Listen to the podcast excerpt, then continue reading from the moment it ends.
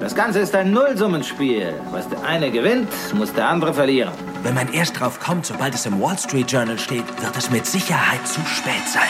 Und jetzt hört mir zu, hört mir genau zu. This is a five train. The next stop is Wall Street. Investment Briefing, das Update von den Finanzmärkten. Hallo ihr Lieben, willkommen zu einer neuen Podcast-Folge. Schön, dass ihr wieder mit dabei seid. Ich bin's, Anne Schwed, eure Geldexpertin von der Wall Street und ich habe wie immer alle wichtigen Insights, Tipps und Tricks von den Finanzmärkten. Diese Woche war es recht durchwachsen. Fing an mit guter Stimmung am Montag.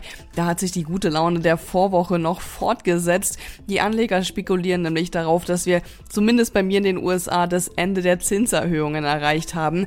Am Dienstag folgten dann Kursgewinne, vor allem bei Tech-Aktien. Da gab es zum Beispiel eine super Bilanz vom Softwareanbieter Data Datadog. Die sorgte für einen Aktienplus von fast 30 Prozent und zog den gesamten Sektor mit nach oben. Allerdings stieg der Leidensdruck der Energiekonzerne wegen der sinkenden Ölpreise. Der fiel dann auf den tiefsten Stand seit dreieinhalb Monaten und diese Talfahrt setzte sich auch am Mittwoch noch fort. Zur Wochenmitte machte sich dann auch wieder Verunsicherung mit Blick auf die Notenbank breit. Nicht nur Zinssenkungen sind derzeit noch in sehr weiter Ferne, auch Zinserhöhungen könnten auf einmal wieder möglich sein.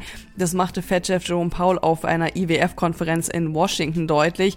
Er sagte, die Fed sei noch nicht davon überzeugt, dass das Zinsniveau zur Bekämpfung der Inflation ausreichend restriktiv sei. The FOMC is committed to achieving a stance of monetary policy that is sufficiently restrictive to bring inflation down to 2% over time. We are not confident that we've achieved such a stance. We know that ongoing progress toward our 2% goal is not assured. Für den S&P 500 war damit die acht Tage lange Gewinnserie vorbei. Gewinne gab es aber weiterhin beim Bitcoin, der kletterte auf ein 1,5 Jahreshoch und kratzte an der 37.000 Dollar Marke und auch für die zweitgrößte Kryptowährung für Ethereum lief super, die überschritt die 2000 Dollar Marke, auch das haben wir vor mehr als einem Jahr zuletzt gesehen. In Sachen Bitcoin Spot ETF könnte die Börsenaufsicht nämlich bald eine Entscheidung fällen und das macht die Anleger da sehr optimistisch. Unsere Themen in dieser Woche. Die Pleite des Bürovermieters WeWork hat diese Woche für mächtig Gesprächsstoff an der Wall Street gesorgt. Droht der weltweite Immobilienmarkt jetzt endgültig in die Krise zu rutschen? Das schaue ich mir mal genauer für euch an. Danach geht's zu Disney. Da gab's eine positive Überraschung mit den neuen Quartalszahlen. Die Aktie war ja für lange Zeit auf Talfahrt. Könnte sich also jetzt endlich wieder der Einstieg lohnen. Ich analysiere das für euch. Anschließend Schalte ich mich nach Berlin zu Gast auf der Pioneer One. Unser Medienschiff war diese Woche Volkswagen-Chef Oliver Blume. Darüber spreche ich gleich mit Christian Schlesiger, dem Leiter des Ressorts Wirtschaft bei uns. Die große Frage war natürlich, wie Volkswagen aus der Jahrhundertkrise rauskommen will. Dabei helfen soll unter anderem ein Elektroauto für nur noch 20.000 Euro.